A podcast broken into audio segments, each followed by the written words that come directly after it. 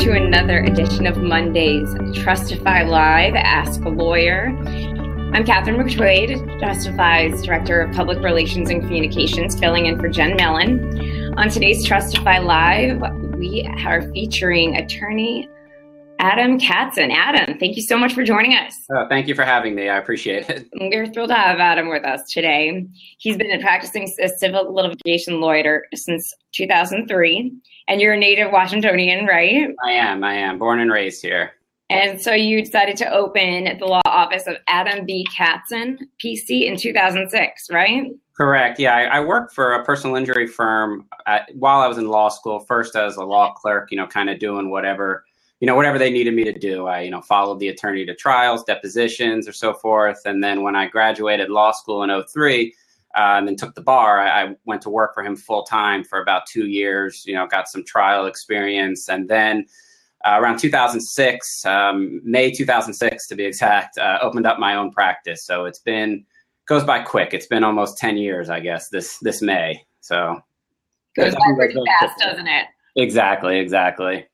That's fantastic. So, Adam, tell us a little bit about the kinds of cases that you take on. Sure, sure. I'm a they call it a personal injury attorney. I'm general civil litigation.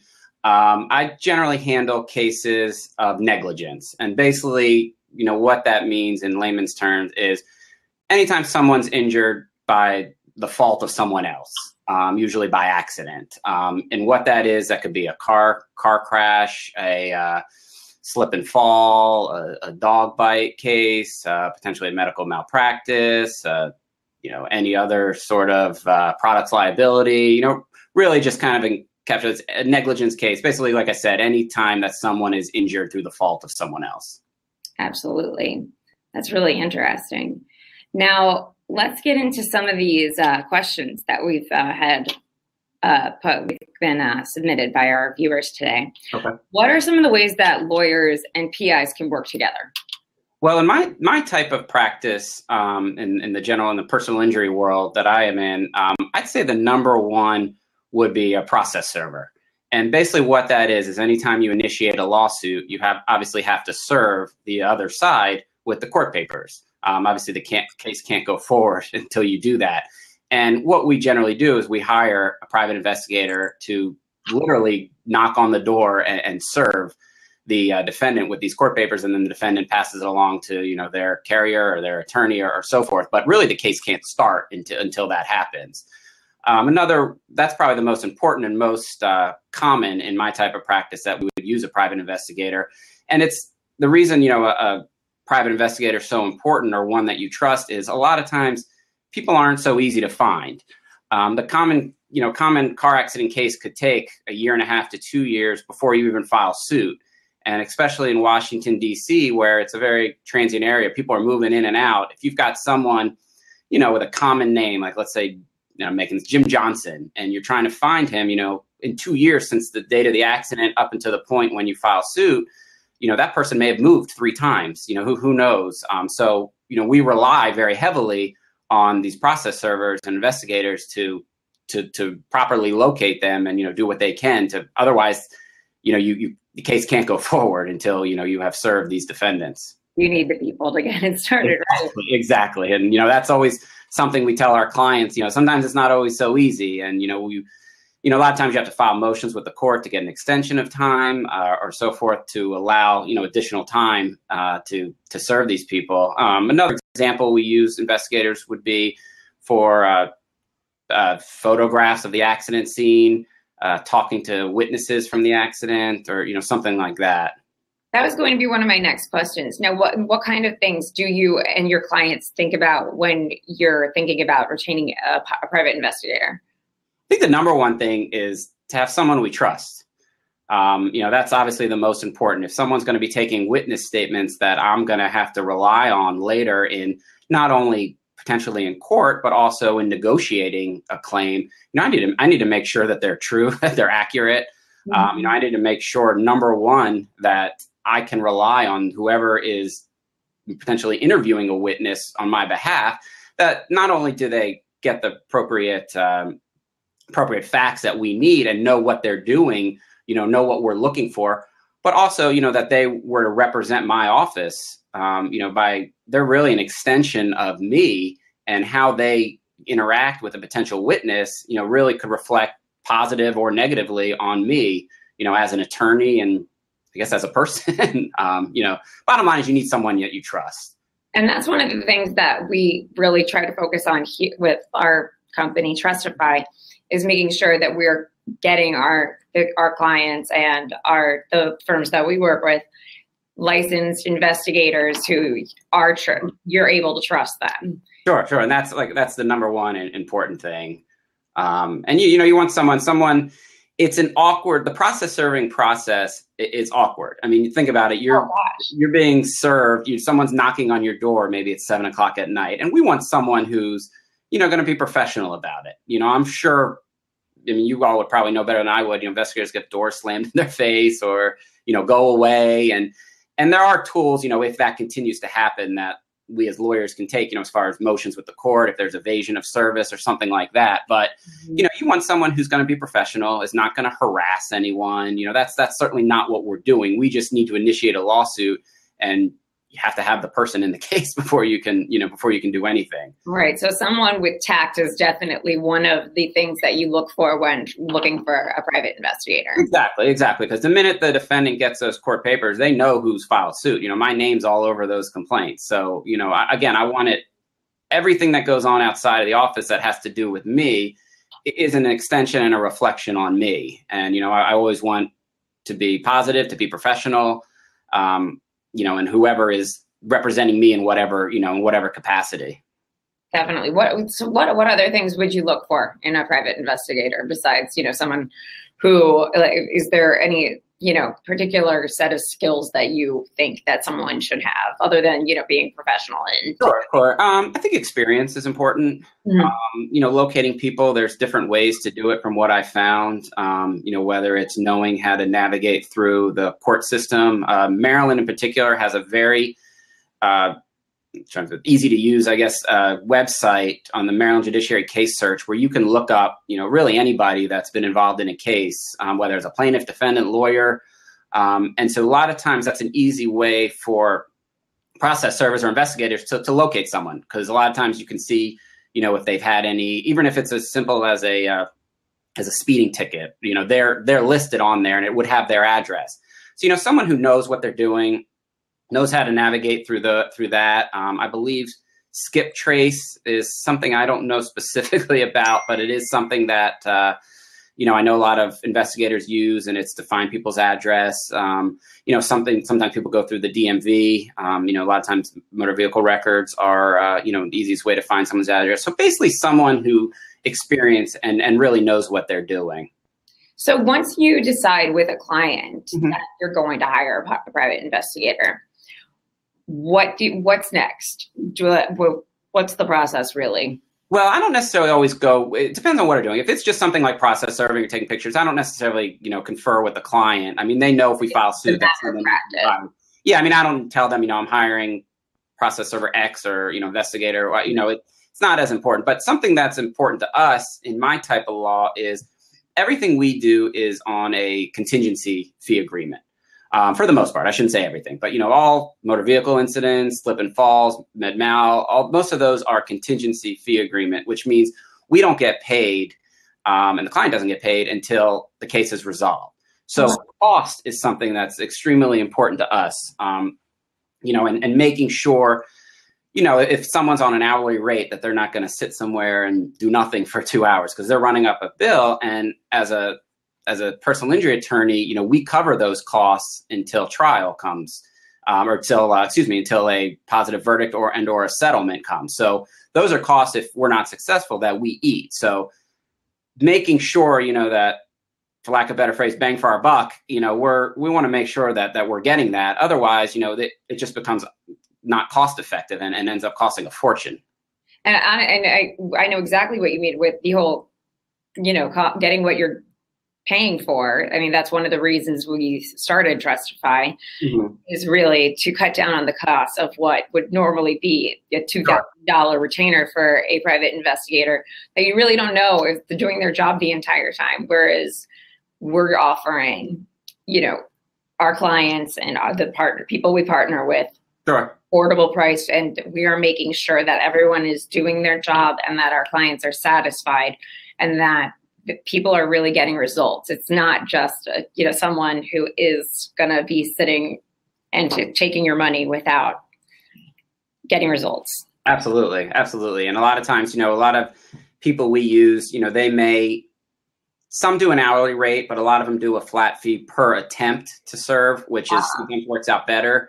Um, primarily because you know if we're not they're not billing per hour. It's you know I tried to get person X this time, then I do you want me to go back? And obviously, if they go back, that's an additional cost. You know, so all that factors in.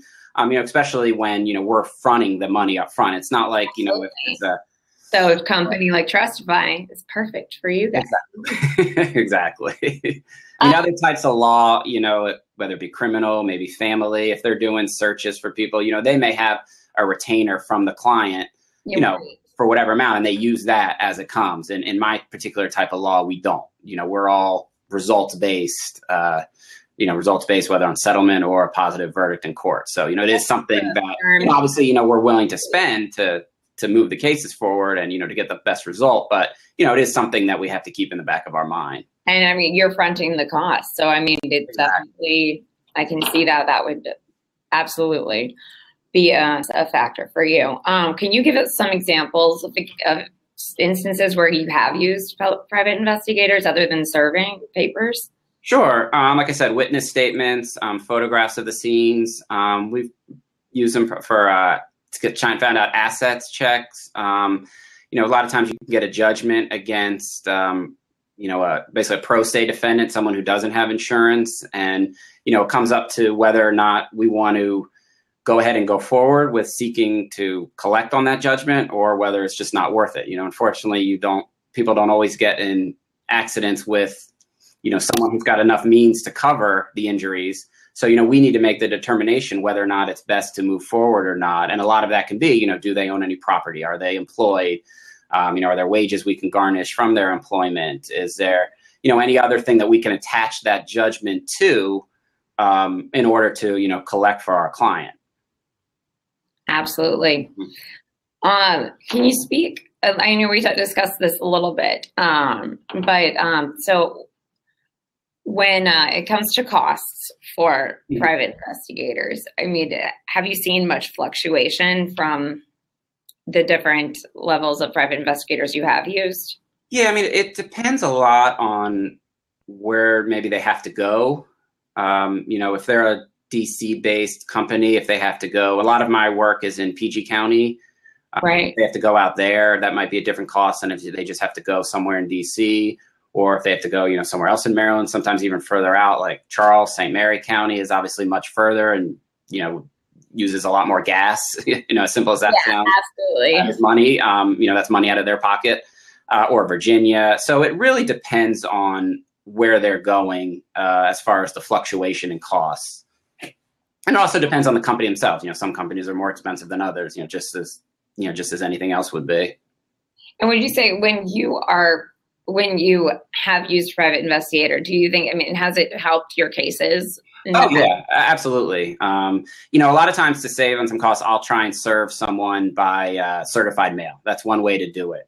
Um, you know that's what four bucks five bucks to send something certified mail. But you know a lot of times it you don't know who's signing for it you know and judges may not you know who's you know if you're suing like i said jim johnson and you know sheila jones signs for it you know yes maybe that is an okay person to to accept service, but how do I know that? How can I prove that? So you really have to, unless you get the specific person's signature, you really have to send someone out there to, uh, you know, to properly serve whoever you know the defendant is, or you know, resident relative, or you know, someone who lives with them. Um, and then a lot of times the investigator will also file the paperwork with the court. Um, they'll send in the affidavit of service and kind of do all that for us as kind of one, you know, one overall, one overall uh, project. Fantastic. Yeah, that definitely.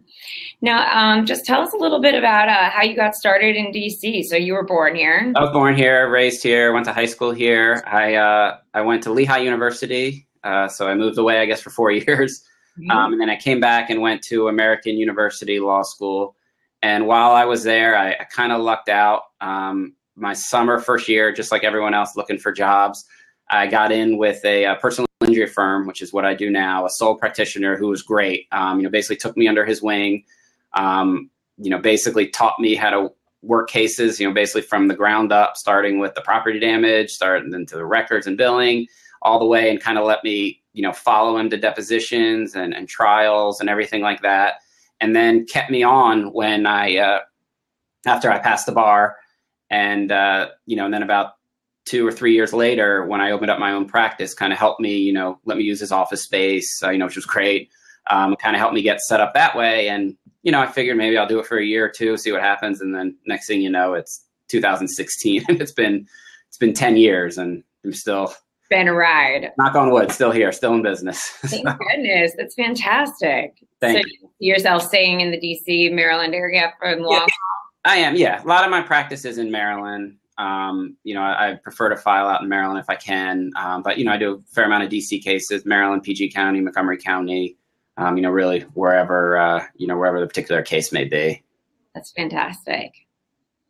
Uh, so I'm just wondering. So I, so I just want to tell everyone a little bit more about what we're doing today. Okay. We are again speaking with Adam Katzen, uh, our lawyer of the day here at Trustify Live. Ask a lawyer. Feel free to send in any questions you have in the remaining few minutes that we've got. But uh, Adam's been telling us all about how he can use companies and private investigators like Trustify to help his cases and uh, get the results that he wants in court. Right, Adam? Correct. Yeah. That's fantastic. And so, what he's been telling us is a lot about how he really is looking for someone who has experience, who is licensed, who is not going to uh, disrupt his case in any way. Because a bad PI can be pretty bad for your case, correct? Yeah. yeah. I mean, they're not you know, doing the you know doing what we're asking them to do um, yeah absolutely. I mean if they get you know a bad witness statement maybe or you know they're they're unable to take proper photographs you know accident scenes there's construction all the time. Scenes you know two years later may look very different than it did on the day of the accident. You know if they're not getting you know proper pictures you know we don't know what that scene looked like. And a lot of times that can be the difference you know is there a green arrow? Is there a red arrow? You know and the light sequence changes. There's a stop sign there now. There's not a stop sign you know back then or you know there were two lanes at the time of the accident. Now there's three. You know if they don't get a proper picture you know and a like the picture's worth a thousand words. So you know if you don't get a good picture of the accident scene and they're not doing a, a good job you know it really does it really could affect how the case progresses. You need someone with who has experience and does their due diligence. Exactly. Yeah that's what we look for in our private investigators. We have a network of over 5000 pis in the us and we really try to connect our clients and the part in the, the the firms that we work with with people who have experience in in law enforcement in military backgrounds who have transitioned over into the private investigation mm-hmm. world to do surveillance monitoring to help lawyers work on cases. And really these are the best of the best that can make sure that you get the job done. This has been fantastic. Oh, Adam. Oh, thank you so much for having me. I appreciate it. Oh gosh, I can't wait to have you back. Thank you so much. And everyone, thank you so much for joining us. We will see you next week with Trustify Live Ask a PI. So don't forget, Mondays at 1 o'clock, it's time for Trustify Live.